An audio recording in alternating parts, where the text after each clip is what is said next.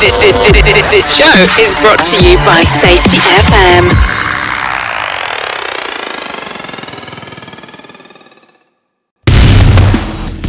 And good evening. This is Safety Wars for Wednesday, December 14th, 2022. Good evening. So, yeah, we are working. All right, I, uh, you know, on the safetyfm.com app. Right?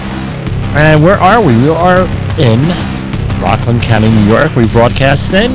And that is the border of liberty and prosperity. That's the motto of New Jersey. We're right on the border here. And the highway to the north being the New York Thruway, among other highways. How are you out there tonight? Hope you had a safe day. And, you know, it's hump day here. As I like to point out, this is afternoon drive time in on the West Coast. Right? 5 p.m. A lot going on here today in the safety world. We're going to talk about an article I came across uh, in a couple of web on a couple of websites, but it seems to have come up all at once. I, you know, sort of like that with the there. And let's go right to the news here. China says tracking COVID cases is impossible as infections soar. With no with testing no longer required for most areas, China's National Health Commission on Wednesday admitted its numbers are no longer reflective of reality. There's been some debate that they weren't reflective of reality to begin with. They had a zero COVID policy. Uh, let's review some recent uh, history here. So, China uh, had a zero COVID policy, sort of like a zero accident policy if you're there with the uh, work, right? Uh, no, a lot of places they have the zero accident policy. We all know if you're doing safety long enough that eventually that's not going to work so well. And then what does it lead to? It leads to fraud, basically. People taking, um, not reporting incidents, people covering up incidents, companies, and if it's a larger company, they take the people out the back gate and uh, have them co- have workplace injuries covered by private health insurance, or they pay for it directly out of pocket with credit cards and everything else. I know of a one very large company out there where they did that, uh, try to cover up a, cover up an injury, and then there was a lawsuit associated with it. And they said, "Well, what the frick is this?" And then it got tossed up. Uh, the chain of command went to legal, and they said, "Well, what do you mean you took the guy out the back gate?" And guess what happened? Not a darn thing. Why? Because everybody was worried about the that accident rate, including the attorneys, uh, and also. Uh, the, when they tried to go after the people who committed and essentially committed in some type of fraud on a certain level, uh, they said, "Well, hey, we know enough about the company that we're this is going to call you fire us, or we'll drop dime on you." So they kept the people in place, and the uh, you know it was a nightmare. Still is right, and then uh, they accused everybody else as being dishonest. It was great. So uh, what ended up happening was they banned the doctor that was involved, and I called up the doctor and said, "What's this? I'm not allowed to use you." He said, Why is that? He said, Oh, he let me in on the whole story. Then I knew that I was dealing with dishonest people in the safety department. Unbelievable. Let's remember the uh, safety department was incentivized to be dishonest because their bonuses were directly linked to uh, their accident rates and other matrices, and that's what they uh, that's what they uh, what what's the word I'm looking for? That's what they went by, right? For their bonuses and everything. The other, and we're talking big bonuses. So they incentivized all this stuff. And then friends of ours here on the network did a big presentation for them, uh, saying that you probably shouldn't do that. And guess what happened? Right? I think among that and a whole bunch of other stuff, they they ignored them. right? And the facility continues to do stuff like that because the upper level management got it, but the mid level management didn't get it, didn't get those memos. And that's the way it is. You have to work with people where they are, which is what I learned today. And I'll share with you a story a little later on after the news. So China has no idea what's going on. If we recall recent history with China, they had a whole boatload of protests over there. And even in a totalitarian regime, communist regime, when the people get PO'd and they're ready to cause problems, they're even going to be willing to listen there. Could we be uh, no? Uh, could we be so uh, lucky here in the West with some of these things? This is coming out of the U.S. Sun, right? Nuke threat. Putin readies nuke missile for launch as Yars rocket able to strike UK and US is locked and loaded in a silo near Moscow. Vladimir Putin has renewed his nuke threat against the West by appearing to ready a nuclear missile for launch. Footage, I don't know where they get this footage from, shows a huge Russian Yars rocket able to hit the UK and the US being loaded into a silo. And it was part of, uh, you know, apparently part of a drill. Hopefully that's all it was. And it reportedly carries a warhead payload of 12 times more destructive than the atomic bomb dropped on Hiroshima. That's about 150 kiloton, roughly, give or take. Uh, it was seen in Russia, propaganda being installed in a launch pad using a special transport and other things and on and on. So, what's my point on here is this you need to be prepared for this stuff, and domestic preparedness is waning in a lot of areas. I think uh, if one positive thing came out of this whole coronavirus situation is that we know how woefully unprepared we are. So the uh, whole thing is, well, what are you going to do about it? What are you going to do? What are you going to do about preparing your home, preparing your family, preparing your organization, uh, your community organizations to be more resilient in the face of disasters. Hmm? All right. Uh, just something to think about there. Uh, some people feel that it's okay to give up. Uh, some people feel, hey, we'll let the government handle this. Uh, some people feel, well, we'll let the local community deal with it. Some people say, well, hey, I got a weapon and I'm just going to grab it from my neighbor whenever I need. Yes, and there are people like that. Uh, but the question is, what are you going to do about it? Right? Up to a certain point, people are going to help themselves. So once you start to get hungry out there and everything else, I don't mean to be an alarmist conspiracy theory guy, but seriously, you got to be prepared. If you're not going to be prepared for your family or whatever, okay, what are you going to do on the community level? Are you going to build up networks with your uh, local people, whoever they are, uh, friends, family, organizations, what have you, a tight knit group?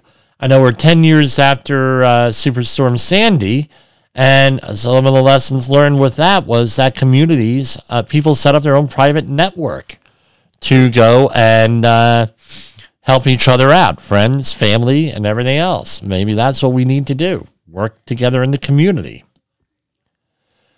So today we have a somber anniversary.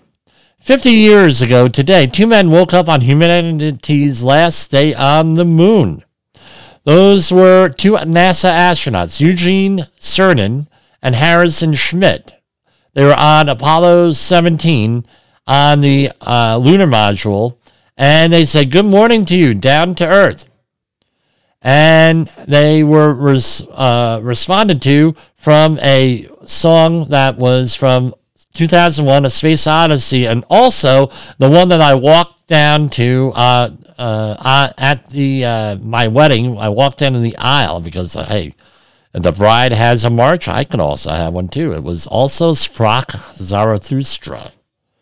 You know da da da da da and everybody got a good laugh out of it right it was either that or the Star Trek theme.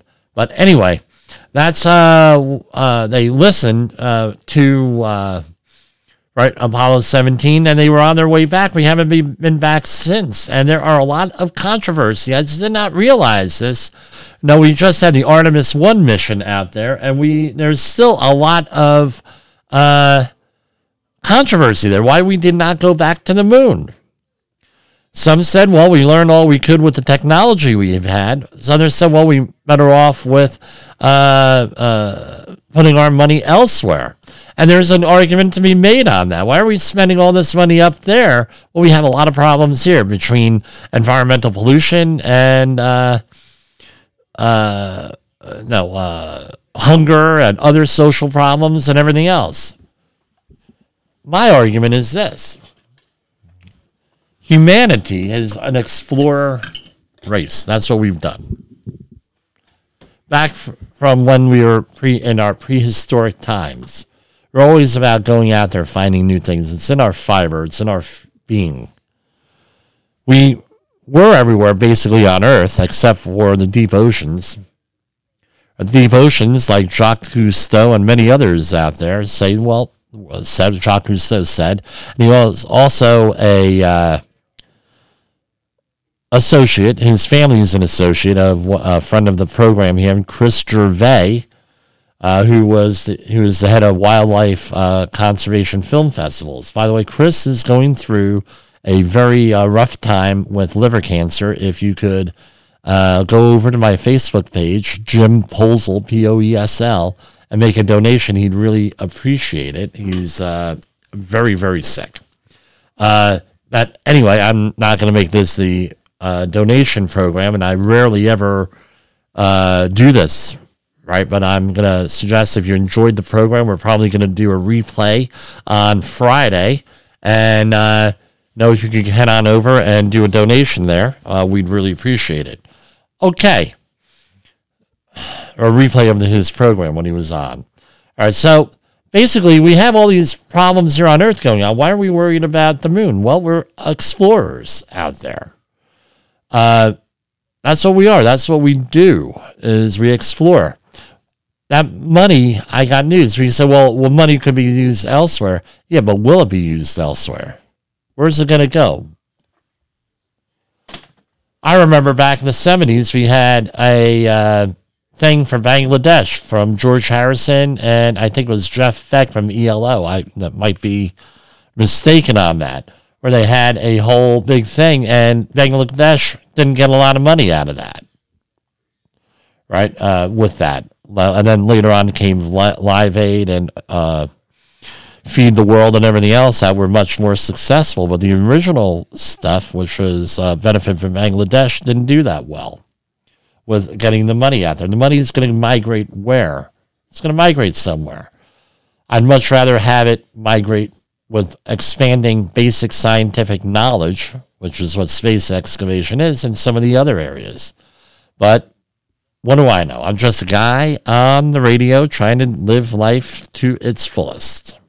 Is your safety training old, stale, and hackneyed? Is your safety trainer still preaching a warped version of behavior based safety? How about safety training that actually addresses your hazards in your workplaces and is not standardized baloney from 25 years ago? Contact the Safety Wars team at safetywars.com or call Jim Poesl at 845 269 5772. Remember, if you're receiving this message, you are the solution to unsafe workplaces. Okay, we are back, and this is from a uh, Labor Department uh, report. Uh, I have a copy of the lawsuit here. It was filed uh, on November 9th of this year. And it is, I'm going to uh, try to, this is the U.S. Department of Labor versus a sanitation service uh, based out of Nebraska, I believe it is. And this is where uh, you're gonna love this one. You're gonna fr- you're gonna freaking love this one. It was a sanitation meat packing, a sanitation thing in Nebraska Minnesota, and they got a lawsuit filed against them by the Department of Labor for child, pardon me, child labor violations. Really? And 2022, we're having a situation like this. is unconscionable in this country and any other country for that matter for uh, child labor. So, no, no, no. Let's see the lawsuit. I'll do. In a certain facility in Nebraska, employees working at a slaughtering and meatpacking establishment owned and operated by a certain company, right? And they have offices, right? And it recruits and, and this company recruits and signs up employees to work at this establishment in Nebraska. This company employs minor children at the establishment. Unbelievable. So, the Fair Labor Standards Act prohibits employers from using any oppressive child labor in commerce or in the production of goods for commerce or in any enterprise engaged in commerce or the production of goods for commerce. Incredible. Children 14 and 15 years of age may be employed outside school hours, but only in specified non manufacturing, non hazardous jobs for limited periods of time. I feel like we covered this a couple of days ago, right? So, what is allegedly this thing does, right? And it goes on. The lawsuit says 16 and 17 year olds under the Fair Labor Standards Act may be employed in any occupation other than those declared hazardous by the Secretary of Labor. So, what did the employee allegedly do? On the, on the employer allegedly do. All right. The defendant, right, is incorporated in the state of Ohio, right? With, uh, okay, good, right? Like we're incorporated in Delaware, right? And we work out of New York and New Jersey, blah, blah, blah. Going on and on and on going on and on and on. I just got a copy of the lawsuit here. I decided to click on something like I did last night.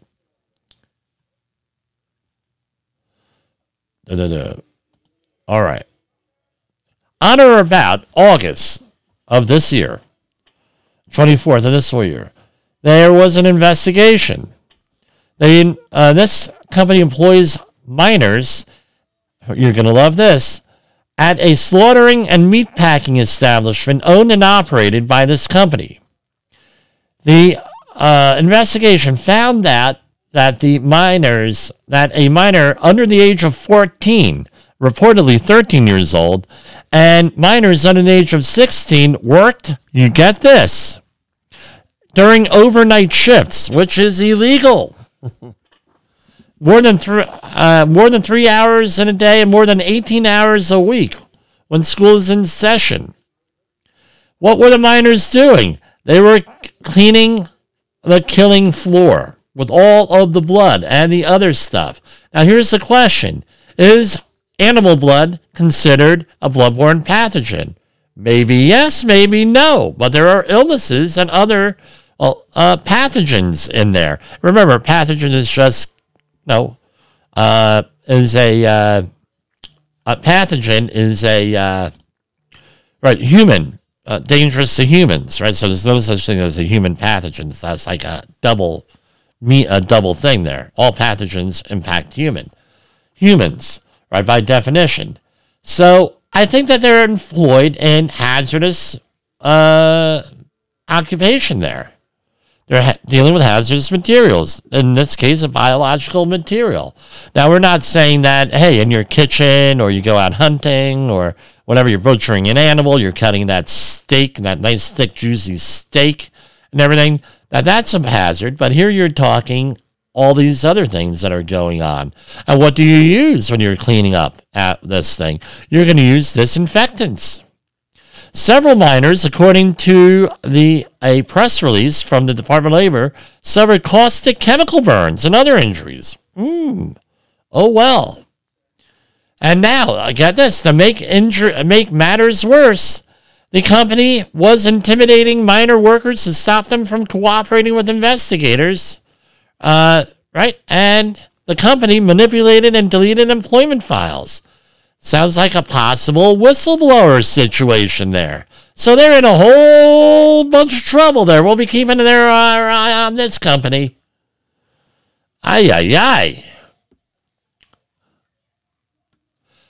I am going to read directly from an OSHA news release, press release, so I don't get into legal trouble here. and I'm going to try to do away, but it's a company we've spoken about before numerous times. Risky business. A certain real cheap retailer continues to expose employers to employees to workplace dangers of fire, electrical hazards found, this time in Georgia. Federal workplace safety, this is from today. Federal workplace safety and health inspectors continue to find workplace hazards despite levies of more than $15 million in proposed fines since 2017 at a very cheap uh, a very cheap uh, uh, retail store that's in a lot of cities, uh, exposing the workers to unsafe conditions, this time in Thomasville, Georgia. On June 14th, right, uh, OSHA found you're going to love this. Merchandise blocking an electrical panel in the store's only emergency exit door area. OSHA said, issued citations for two repeat violations worth just shy of $300,000. And let's remember, everyone's innocent until proven guilty. These things get negotiated down often or get vacated. So, and you have times to protest these and litigate these and everything else. So anything could happen. My question is this why does this keep happening? Right? Yeah, well, you have money to burn? Millions of dollars in citations? Seven inspections throughout several states this year so far. And remember, they have six months to issue a citation. We're, and they, they just issued this one now, and it's uh, was six months ago, right? In June 14th, and it's December 14th. So we could be hearing about this still well into next year here, right? They identified 31 violations that led to three almost no 2.7 million dollars in penalties in just November alone. That's proposed penalties. As I had uh, previously stated, hold on, hold on. Okay, sorry about that, guys, but I air I broadcast out of my basement studio here, and things go on. But today I do not have children running around with issues. ay ay ay. No, Daddy is on the uh, radio. You can't do that. Well, guess what? That ain't gonna, you know, Anyway, they try to manipulate me, these people. They're worse than construction, some construction workers. Anyway, I, I digress. I love, you know, we're, we're, we're, we have a happy home here, especially around the holidays. All right. Uh, even under the worst conditions, we try to have an uplifting, positive, happy home. No, free of any stress.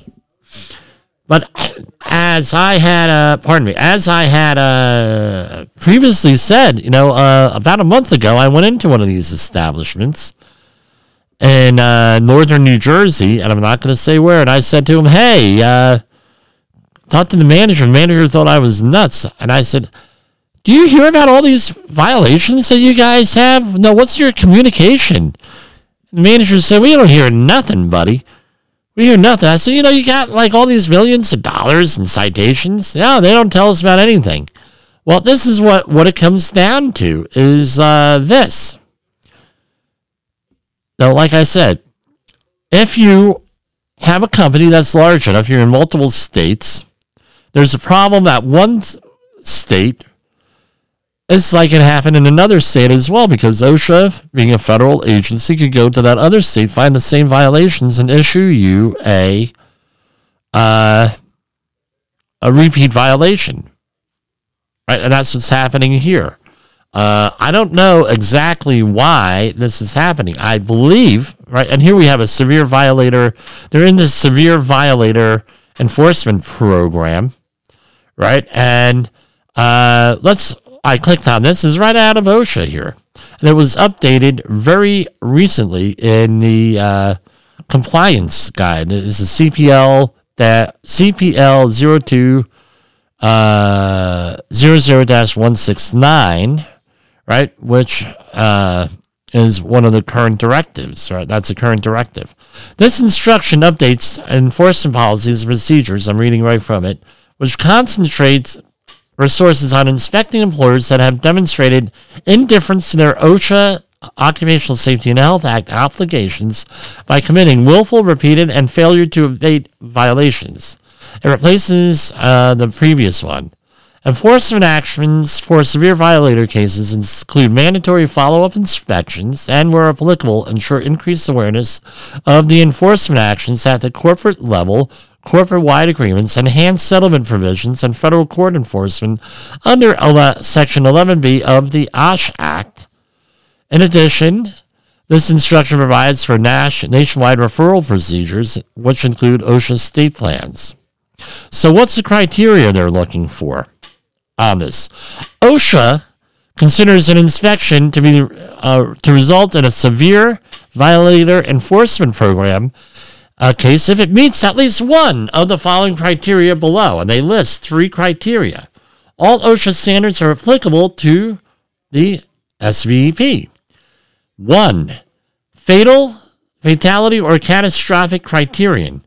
A fatality, or this is number one, a fatality or catastrophe inspection where OSHA finds at least one willful or repeated violation or issues a failure to abate notice based on a serious violation directly related either to an employee death or to an incident causing three or more employee hospitalizations. How do you like that? So if you willfully have either a catastrophic situation or an employee death you may be on that severe violator enforcement program. Right? Two, a non fatal or catastrophic criterion.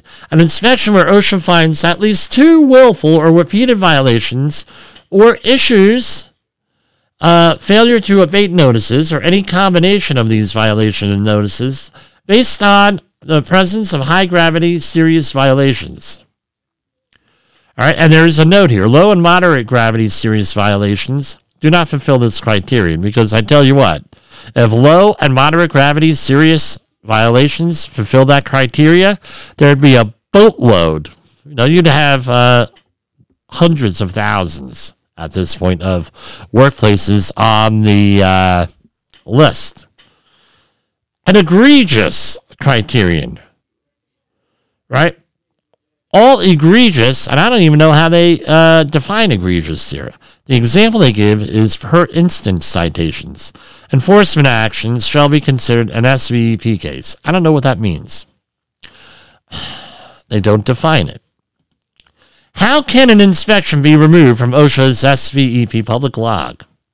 OSHA will remove an employer from severe violator enforcement program log after at least three years from the date of receiving acceptable abatement verification. To be eligible for removal, the employer must have 1. abated all SVEP related hazards, 2. paid all final penalties, 3.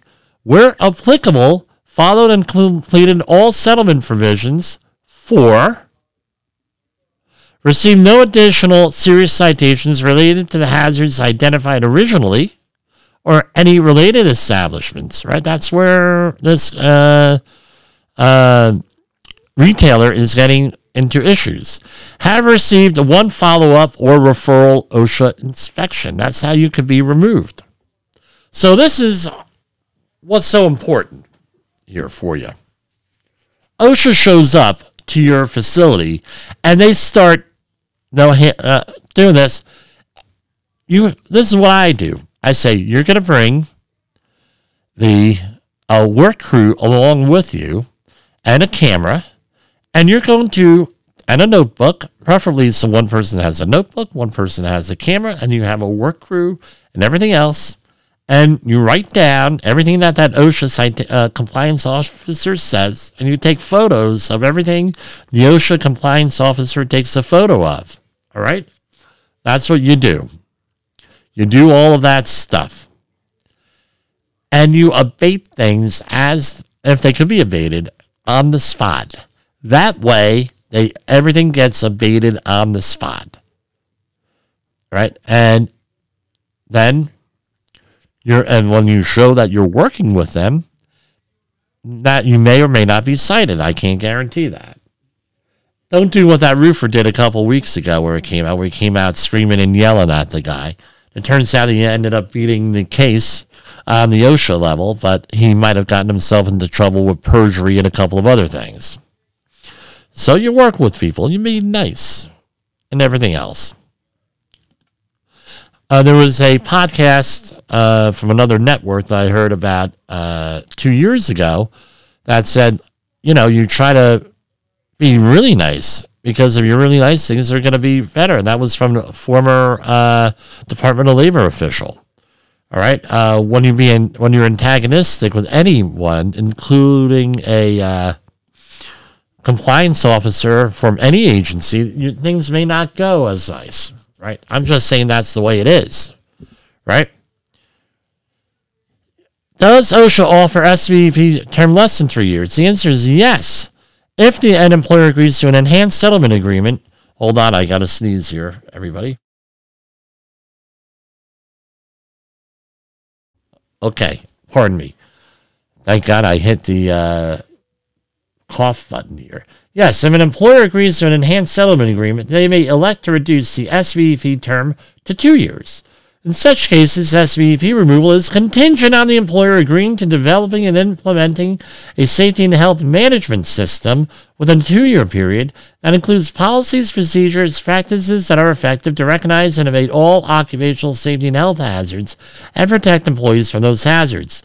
The employer's uh, enhanced settlement agreement or the SN, the safety and health management system should include at least seven basic elements outlined in OSHA publication 3885 recommended practices for safety and health programs. That is often included in your uh, OSHA outreach training classes for general industry, right? Uh, because you had to do a thing on safety and health programs by law and should also include provisions for evaluating and improving program effectiveness along with provisions for OSHA's review and evaluation of the SHMS.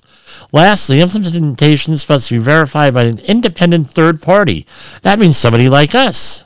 Or for a unionized workplace, a national union safety health representative subject to the approval of OSHA. So, again, it would behoove maybe this uh, company retailer to hire somebody like us to help them manage this.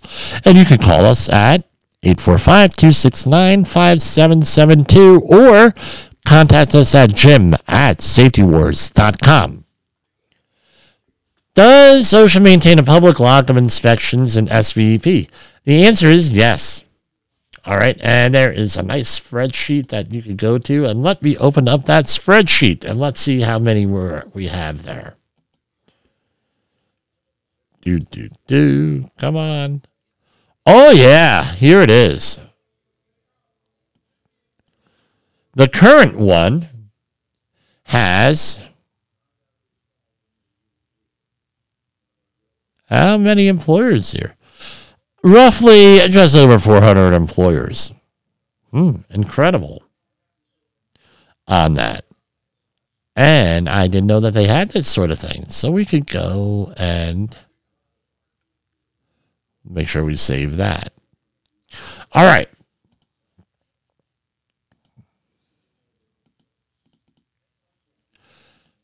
So that's what we have for the severe violator program. We're going to take a brief time out here, and we will get back to you on the other side of the break. In the professional safety community, communication and planning are just a few keys to your program's success. The question many practitioners have is where do I start? Dr. Jay Allen, the creator of the Safety FM platform and host of the Rated R Safety Show, has built a global foundation to help you along the way. Go to safetyfm.com and listen to some of the industry's best and most involved professionals, including Blaine Hoffman with the Safety Pro, Sam Goodman with the Hop Nerd, Sheldon Primus with the Safety Consultant, Jim Pozell with Safety Wars, Emily Elrod with Unapologetically Bold, and many others.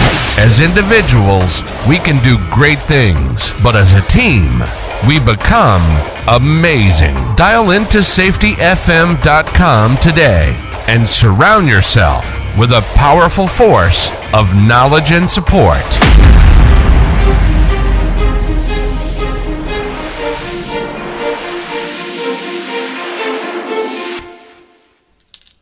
So, we're going to talk about money today, money news. All right. The markets, Dow Jones Industrials uh, finished down slightly at 33,966. S&P 500 down slightly, 39. 95.32 Nasdaq was also down 11 170.89 Russell 2000 down. It's finished at 1820 US Treasury note fell. 10-year Treasury note to 3.5% Bitcoin fell slightly to 17,782 crude oil thank God it fell we're at 77.13 a barrel for oil what about our precious metals? Gold was down today, 1816. Silver uh, at 2414. It fell slightly. Platinum at 1044. And palladium, the stuff that makes uh, catalytic converters do what they do, 1946. It fell slightly. All right, now I always mention that because we are like, what is palladium? So we're going to tell you what palladium is. The Federal Reserve slows the rate of increase. Slows rate of increase. That's for uh, uh, uh, uh, interest rates. Officials slow their campaign to cool the economy, raising rates by half a percentage point, but they expect to increase them by more than initially anticipated. The Fed's move comes as central bankers worry that inflation will remain stubbornly high for years to come. Oh, happy, happy, joy, joy, there goes our savings. Right? I came across a story from Channel News Asia today. All right. And you can say, well, Jim, you more, more usually uh, talk about U.S. stories. Right? Yeah, that's true. All right. That's true. We concentrate. But when I come across a story, like this, I like to share it. And we do have some listeners in Singapore uh, also. Uh, yes, we do. We have, uh, no, I tell people we're in like 34 countries, something like that, the Safety FM network. So, uh, and along with the podcast, the podcast is everywhere, right? Uh, I think everywhere. And we're on like 40 different platforms here. And, you know, part of the reason why we do what we do here at Safety Wars is so we could go is that we're trying to get, especially with safe with safety news, right? We've tried to get behind the news. Right, we try to figure out what's going on behind the news. So, for example, you have a fatality, right? And say, well, uh, somebody fell off a bridge, and oh, a worker fell off the bridge and caused a big traffic jam blah blah blah. Such a worker fell off a bridge, and uh, and that's pretty much all they have. It's a 15 minute, uh, 15 second long thing. I like to go into a little bit more in depth here. And I also like to see what other how other people handle things, how other countries handle things here. And there's just this news story on a painter who fell and unfortunately passed away back in March in Singapore is, a, is just such a phenomenally written story, in my opinion, here that uh, I wanted to share some of it here. And you know what? I'm probably going to uh, go back to the source. This is from channelnewsasia.com. The file, uh, I'm not seeing, it was written by a, a journalist, uh, Louisa Tang, or it may be Jang. It's T A N G. Uh, often that's, in my experience, that might be pronounced Jang, but it's no spelled Tang in uh, English. Painter who did not wear a safety harness died after falling from a second floor ledge, according to a coroner. The painter did not tell anyone of his fans' plans to touch up painting at a private residence work site. A coroner on Wednesday found no evidence of foul play in the case of a painter who lost his life in a workplace and an accident in March. The employee was not, and I'm leaving the names out, which is our, and the companies out, which is our custom here, right? Uh, you can always look this up, right? Was not wearing a safety harness when he most likely fell from uh, the second floor reinforced concrete ledge of a private residence he had been painting. There were several previous occasions where this employee he was a private contractor, uh, sounded like what we would call self employed in this country, in which case OSHA would not apply to a self employed individual. Was seen standing on, I don't know what the law is in Singapore, was seen standing on house ledges, either painting or inspecting the external facade without a safety harness or any protective equipment, said the coroner in her written inquiry findings. The uh, Ministry of Manpower, I love that. Ministry of Manpower. What's the acronym? MOM, is contemplating enforcement action against the parties involved. She ruled that the worker's death was an unfortunate work related death. It was among 28 workplace fatalities that occurred in the first half of 2022. There have been 44 workplace deaths so far this year in Singapore, the highest since 2017. So, what happened? And again, this is if you want to find uh, now this is I'll share it on my LinkedIn account uh, Jim Posel on LinkedIn. This is the way. This is uh, what this is like perfectly written here. Okay, and uh, right. The employee, who was a self employed construction painter, worked as a contractor for a company to paint the interior and exterior walls of a building in the Kembangan area. Um, right? He began his work in May 2021 and the project was due for completion in mid March. Other than reporting his progress to a certain person every month, he worked independently and unsupervised at the work site. So this sounded like a GC and or a host employer and a subcontractor situation. Again, this happens all the time, working independently and unsupervised. All right? That's often a, and I, and I hate to use the word, I hate it, I hate the phrase, root cause of a lot of accidents, lack of supervision, right?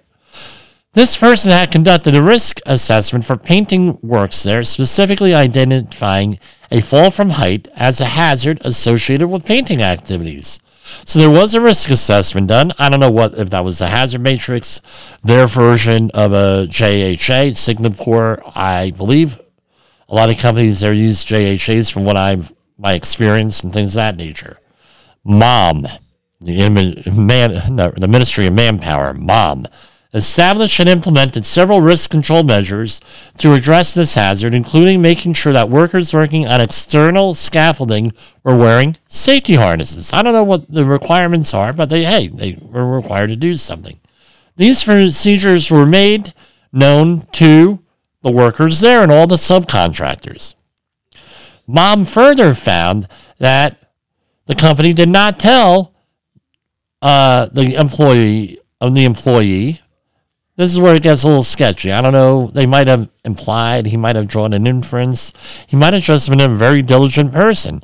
Did not tell the employee to do the worker to do any touch-up painting work on the reinforced concrete ledges after the external scaffold was dismantled in August of 2021. All the work on the facade, including the external painting works, had been completed by then. So apparently, there's no evidence that this guy told anybody what he was doing. Uh, the worker appeared to have been at the work site on that fateful day to perform touch up painting work.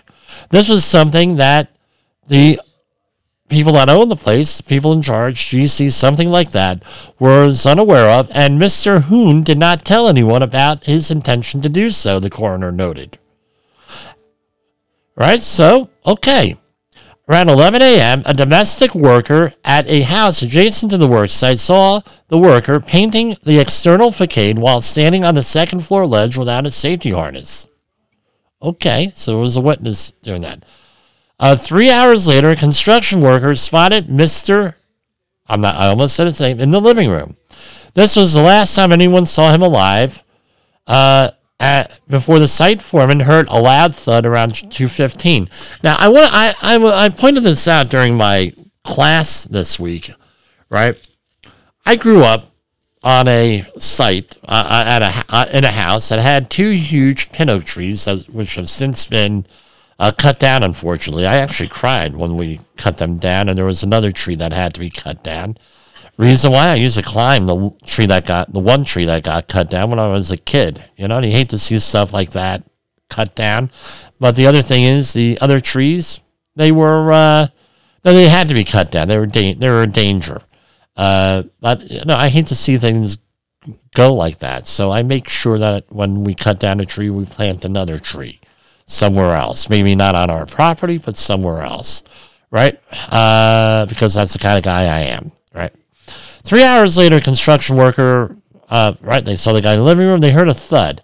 And anyway, what's my point with the trees? I listened to all my life squirrels falling out of those trees, hitting the ground, and the thud of a squirrel hitting the ground, and the few times that I've heard a human being hit the ground is the same sound. And it's something that you never get out of your head. I was on a job with my back. I was up around three floors, four floors up, uh, with my friend uh, Buddy Rudolph, and we were doing a morning uh, inspection at a facility of a uh, job site, uh, and we were three floors up. We were heard someone fell fall off a crane, and we already knew just from the sound what it was, which was a body hitting the ground. And it's something that a sound that you never get out of your head. Right? Call it PTSD, call it whatever you want, but you, you always hear that distinctive sound. All right? Uh, when the foreman found the employee working on the ground and bleeding from his head, he called for an ambulance. The paramedic observed that the worker was unable to respond to verbal commands, had a swollen head, and appeared to have a broken arm. So uh, the employee was then taken to the hospital, but unfortunately died three days later. He suffered multiple skull and facial fractures, among other injuries. So these are the findings of the uh, Workplace Safety and Health Council. I guess it's their form of OSHA, right?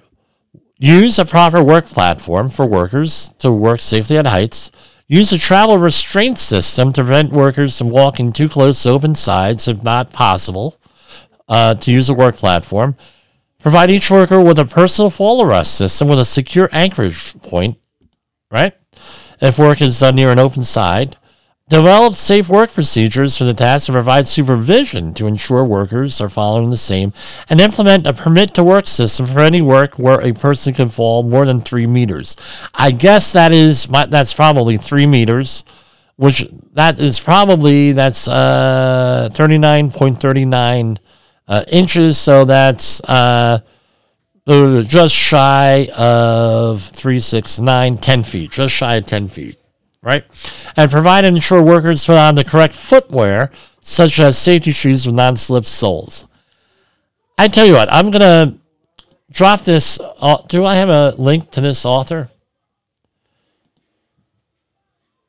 I don't know if I do or not. All right. It appears that this uh, reporter, uh, Louise Zhang, covers uh, a lot of these stories. And I'm going to say, I'm going to congratulate her on a very well written story here because uh, if, if the popular press and websites out there did a little bit more work, right, and laid this stuff out a little bit better, I think that we would probably be able to cut down on that 5,000 worker deaths in a, a year in our country. Because I tell you what, do you know who? You know who uh, is going to get us our workers to work safely in our companies to promote safety and incentivize safety more effectively and safe work practices? It may not happen in the. Uh, it may not happen in the workplace. It may be happen in the culture. It may happen at home. And when a article is written like this, this is where you're impacting the home life. This is where someone at home is going to hear about this. All right. a client, former client of mine, when I worked in corporate America, they had a we had a client that had a catastrophic loss. Uh, there, that was a fatality. At the company picnic, they invited families and everything else, and they did a presentation on safety. They said, "This is what your husband, your wife, your daddy, your brother, your sister." your family member has to do at work. And it's important that you, as a family member, remind your worker, your person working here, whoever, to work safely and to wear the correct equipment. When you have, because we want them to go home to you safely, when you have a child, tell that to an adult I think that's where you're going to get the whole family involved. And as I said last night, we're employing families. We're not employing individuals. And if you can get people thinking along those lines, you may be able to cut that 5,333 workers killed last year in the United States in workplaces. You may be able to cut that down somewhat and eat into that number. And this is all without government work, work, uh, government involvement, or anything else. This is you folks doing it. And if you want to fight that safety war, you have to fight that safety war at home and in the workplace. If you want to be successful, you have to do that in the work, at home and in the workplace. And that's how we're going to win that safety war. I'm going to uh, take a brief break with that and finish up with some other stuff. In the professional safety community, communication and planning are just a few keys to your program's success. The question many practitioners have is where do I start? Dr. Jay Allen, the creator of the Safety FM platform and host of the Rated R Safety Show, has built a global foundation to help you along the way. Go to safetyfm.com and listen to some of the industry's best and most involved professionals, including Blaine Hoffman with the Safety Pro, Sam Goodman with the Hop Nerd, Sheldon Primus with the Safety Consultant, Jim Pozell with Safety Wars, Emily Elrod with Unapologetically Bold, and many others. As individuals, we can do great things, but as a team, we become amazing. Dial into safetyfm.com today and surround yourself with a powerful force of knowledge and support.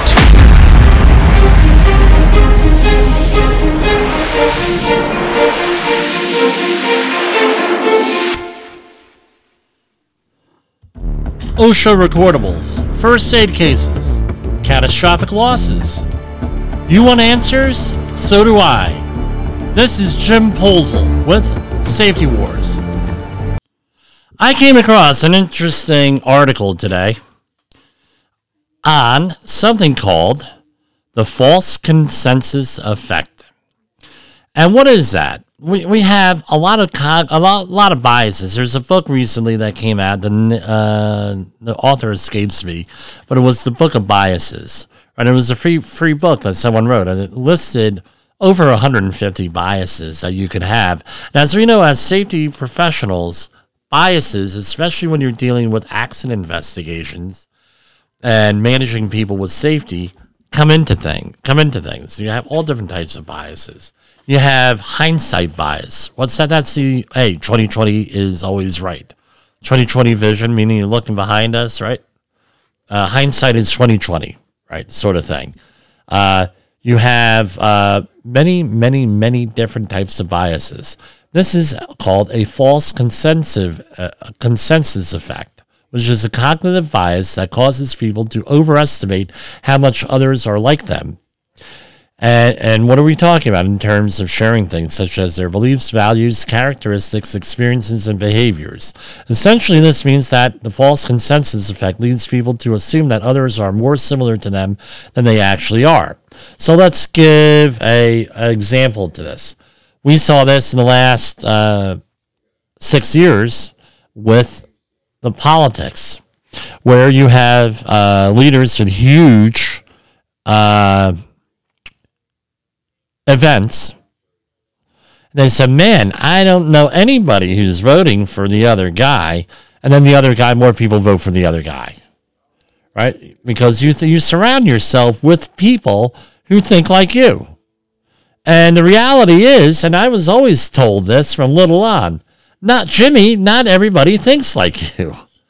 And it took me a long time to overcome this bias where I thought that people thought like me.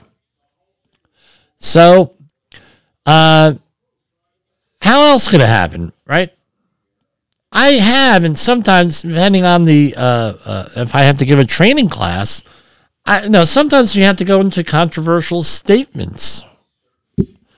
What are some of the controversial statements that we have to go into? One right off the bat, I can tell you. Workers should go home safe. Workers should go home not hurt. Guess what? There are some people, yeah, and I know on paper and on that corporate statement that we're forced to uh, issue, people will say, oh, yeah, we're, we're worried about worker safety. We're worried about this. We're worried about that. And then you go out there and they're like, I don't give a damn if the guy falls off. It's raining men with fall protection out here. I really don't care. Right? So, you know, it's that it's along those lines where you think that everybody thinks like you. Nobody, uh, people are, uh, uh, uh people are, uh, are, uh, people are not okay with people going home hurt. What with people getting hurt? But guess what? There are people who are okay with people going home hurt. They figure they're going to have so many accidents. It's a very 1930s fit, thinking here, but that still is very pervasive in some companies. And I have to put that in my contract when I'm doing training with certain companies that, hey, I might be issuing controversial statements out there like people shouldn't get hurt at work. And that's considered controversial. Why? You know, hey. Or how's this one uh, for that? They're all a bunch of idiots. What do I care about their safety if they don't care about it? That's wrong headed thinking. But guess what? I think, hey, everybody deserves safety. Why? General duty clause. Employers, employees are uh, entitled to workplaces free of recognized hazards. Guess what? Uh, free of recognized hazards. Guess what? A lot of people don't believe that. We're doing you a favor, and it's your. And uh, if you get hurt, you're hurting the company. You're not hurting yourself. That's what people have. But we all think this in the safety field, and everyone thinks the way that we think. How about this one? We should obey federal law. Right? We think that everybody wants to obey federal law. Guess what? There's people out there that don't want to obey federal law. So don't get caught into this trap where people, you think everybody thinks the way you do. Right? Because that's not exactly how it is. Don't think that people, and it works the other way too, where you have people out there that are for lack of a better word, assholes. Right? So what happens? They think that everybody else is going to think like they do, like they're an asshole. Right? Uh, well, you're going to do this, you're going to do this, you're going to do this. And it's like, no, I'm not going to do that because I'm not an asshole. right? And it goes the other way too. They, that's the way they act. So this cognitive bias, a false consensus, is very pervasive in our society, and uh, we're probably going to go into more with this, and you know we're going to file that away. So go out there, fight that safety war. We got another two more days to the weekend here, and we're going to win that safety war. We're going to get there. We're going to get there slowly but surely sometimes, but we're going to get there. For safety wars, this is Jim Posel. The views and opinions expressed on this podcast are those of the host and its guest and do not necessarily reflect the official policy or position of the company. Examples of analysis discussed within this podcast are only examples. They should not be utilized in the real world as the only solution available, as they are based only on very limited and dated open source information. Assumptions made within this analysis are not reflective of the position of the company.